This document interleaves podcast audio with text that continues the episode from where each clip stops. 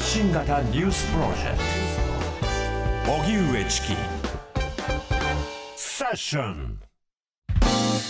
ここからは毎日新聞 N 検セッション。N 検はニュース・時事能力検定を略した言葉で新聞やテレビのニュース報道を読み解く時事力をつけるためのビジネスにも役立つ検定です。毎週月曜のこの時間はそんなニュース・時事能力検定 N 検を目指す方に時事力をつけていただくため一つの時事問題に関するテーマを取り上げ解説とクイズでリスナーの皆さんと学んでいきます。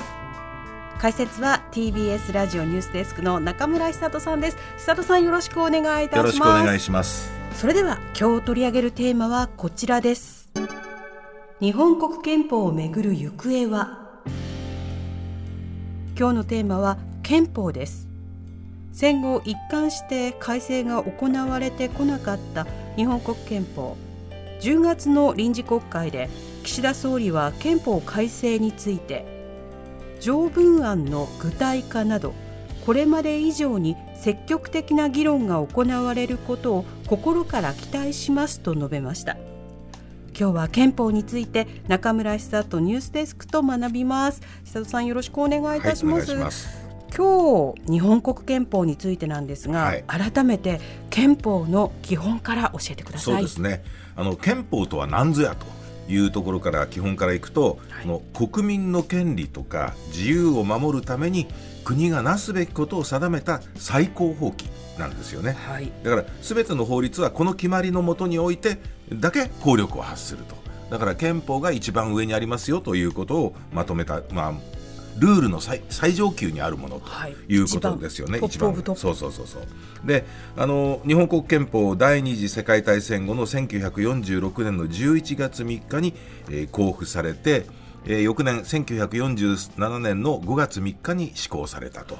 い。うことなんですね、はい、まあ、今ではそれぞれ文化の日それから憲法記念日というふうになってるわけですよね、はい。うん、公布したのが文化の日で、えー、憲法が施行されたのが憲法記念日ということですよね。でそして日本の憲法は国民主権それから基本的人権の尊重平和主義、この3つを基本原理としてるんですよね。はい、国民主権っていうのはあ、国の政治の決定権は国民が持ちますよと。で、政治は国民の意思に基づいて行われるんですよという考え方ですよね。はい、で、これは憲法の前文に、ここに主権が国民に損することを宣言し、この憲法を確定するというふうに、もうははっきり書いてある。しっかりと。そうなんですよね。で、基本的人権っていうのは、人間が生まれながらに持っている基本的な権利ですよね。はい、えー、まあ、憲法では永久不可侵の権利としていて、第11条に、えー、国民は全ての基本的人権の共有を妨げられないというふうにも書かれているわけですね。で、それからその平和主義ですけれども、はい、まあこれはその国際協調によって世界平和を維持するというふうな考え方なわけですけれども、憲法の上ではよく言われる第9条ですよね。日本国民は正義と秩序を基調とする国際平和を誠実に希求し、国権の発動たる戦争と武力による威嚇、または武力の行使は国際紛争を解決する手段としては永久にこれを放棄すると。永久に放棄するというふうに歌ってるわけですよね。はい、で、まあ、あの、先ほども言いましたように、憲法っていうのは、まあ、国の最高法規ですから、えー、他に国がね、国会なんかで定められた法律とか、あるいは政令とかも含めて、この憲法の、に反する内容っていうのはもう認められないということですよね。うんうん、はい。ちなみに、久人さん、戦前の憲法とはどういうふうに違ったんですか？これは明治時代に作られた大日本帝国憲法と言われる明治憲法ですよね。はい、えー、まあ、今の日本国憲法っていうのは国民がね、すべてを決めていくという目で国民が定めた憲法、えー、これは民定憲法というふうに言われるんですけれども、これに対して大日本帝国憲法というのは天皇が定めた憲法、いわゆるまあ君主ですよね、はい、が定めた憲法ということで、近帝憲法というふうに言われるんですね。うん、で、まあ、あの、明治憲法、大日本帝国憲法の下では、天皇は国の君主ですからね。えー、まあ政治の大きな権限が与えられていたということなんですよね。はい、で、第一条に大日本帝国は万世一系の、万世一系の天皇、これを統治すると。だから、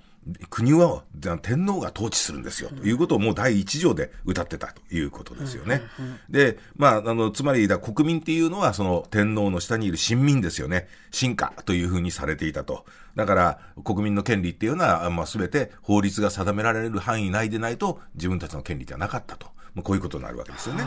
その久里さんの説明聞くと現在の憲法民主化した憲法っていうのがすごいよくわかりますけれども、うん、その憲法なんですがこれまで一度も憲法改正されてないんですよね。そうなんですよね。あのまあ1947年に施行されて以降一度も改正されてないと。で改正されていない憲法としては世界一の長寿っていうふうに言われてるんですよね。そうなんですか。76年ですからねもうねすでにね。うん、でまああの憲法に対してはあの、救助があるおかげで日本はこれまで戦争に巻き込まれなかったというね、えー、評価する意見もありますけれども、その一方でもう76年経ったわけですから、社会環境っていうのも非常に大きく変わってきていると。ね、だからそれぞれの時代に合わせてアップデートする必要があるんじゃないですかというふうなね、えー、まあ、会見を求める意見というのもあるわけです。で、その国会では今、改憲に前向きとされる改憲勢力ですよね、憲法を改正しようという勢力が、衆議院と参議院両方で3分の2以上の議席を今、占めてるんですね。うん、まあ、改憲勢力っていうのは自民、公明の与党と、あと日本維新の会、はい、それから国民民主党ですけれども、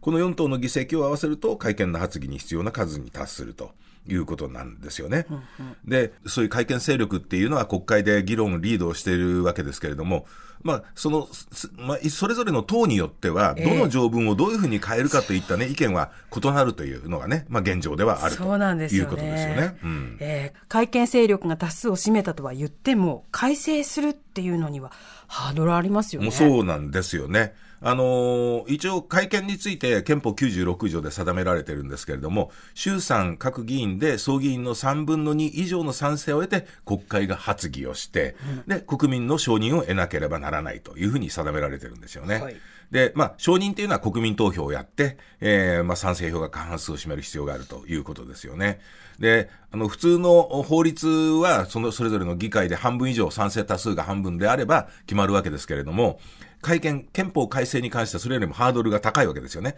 国会議員の3分の以上を賛成しなきゃいけないと。まあ、それはどうしてかっていうと、はい、もう憲法っていうのは国のあり方そのものを定めている、まあ、最高法規なわけですから、えー、簡単に変えられちゃうと、政治が混乱すると。確かに。まあ、そういう考え方が背景にあるわけですよね。うんうん、えー、で、まあ、会見、具体的な手続き、まあ、国民投票法で定められているわけなんですけれども、この国民投票ができる年齢っていうのは18歳以上ということなわけですね。うん久里さんこれ特に改正の焦点になってきたのはやはり救助ですかね。まあやっぱりその自衛隊っていうね非常に分かりやすい存在があるから、救助っていうのが一番大きく取り上げられてきたと、まあ、平和主義の象徴とも言えるわけですからね。えー、例えば、その憲法のその9条の2項には、陸海空軍その他の戦力はこれを保持しない。国の公選権はこれを認めないって書いてあるんですよね。はいだから、そういうふうに書いてあるところっていうのは、自衛隊とどういう関係するの？陸海空の戦力っていうふうな意味でね、でそういうところやっぱ問題があるでしょ？そうですね、論点になりますね。だから自民党は、その1項、1項と2項には手を加えないで、自衛隊の存在を明記しようじゃないかと。そういう条文を新たに加えるっていう案を示してるわけですね。だけど、野党側には、そうしちゃうと、そういうことをすると、自衛隊の在り方とか憲法9条が変わってきちゃうという反対意見があるわけですよね。また、その、他の国からね、攻撃された場合の自衛権、どこまで認められるかっていうのもね、この憲法9条の改正をめぐった議論点になってるわけですよね。はい、あの敵基地攻撃能力ってどうするかっていうようなことなんかもね。はい、で、その他にも、その緊急事態条項を入れるべきじゃないか。えー、まあ国の戦争とかっていうことだけじゃなくって、えー、大きな自然災害など緊急時になった時に、例えばその、えー、まあ、東日本大震災のような、ああいう大きなのが起きた時にですね、その時にちょうど国会議員の任期が切れちゃったら、国会で何も決められなくなっちゃうじゃないかと。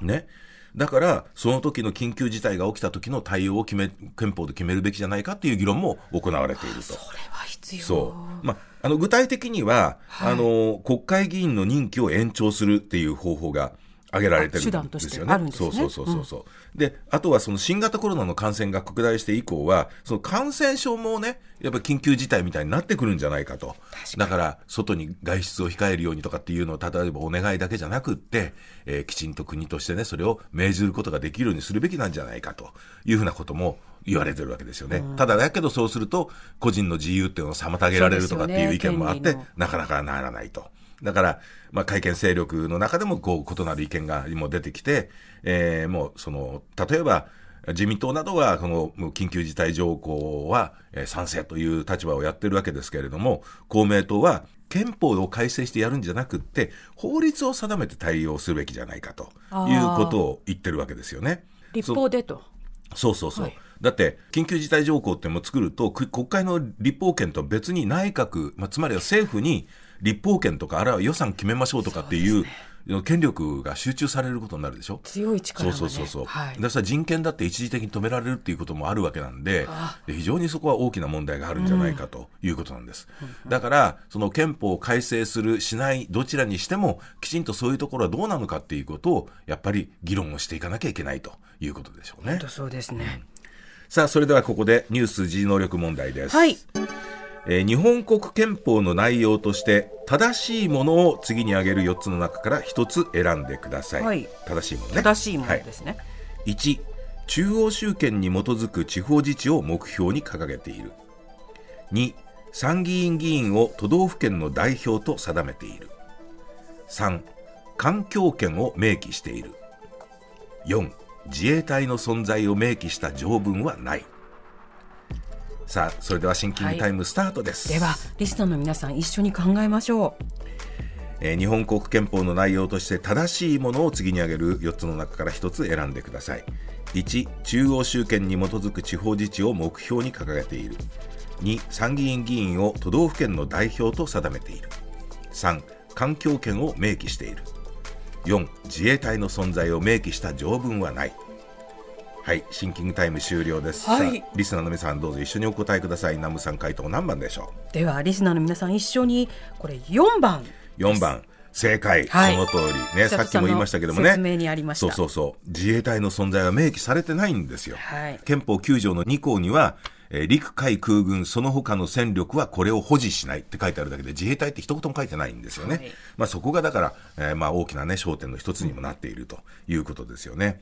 で、その他、その項目見ますと、はい、1の中央集権に基づく地方自治を目標に掲げている、これは憲法の92条に、地方自治の本旨において法律でこれを定めると。いうふうになってて、やっぱ地方自治は地方でやるもんですよっていうふうに、だから中央集権じゃないということですよね。はいそれから参議院議員を都道府県の代表、これも全然定めてませんし、ね、3番目の環境権も明記したところはありません、はい、ということですね。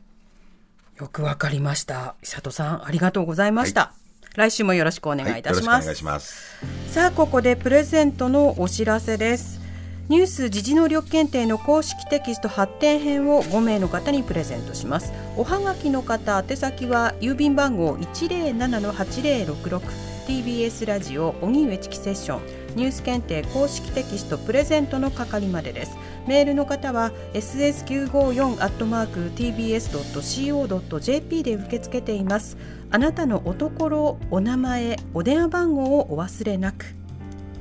ニュース時事能力検定は年3回実施しています。次回の検定は2024年1月21日日曜日に実施します。1月の検定はご自宅でインターネットを経由して受験する IBT 試験のみ実施します。詳細は公式サイトをご覧ください。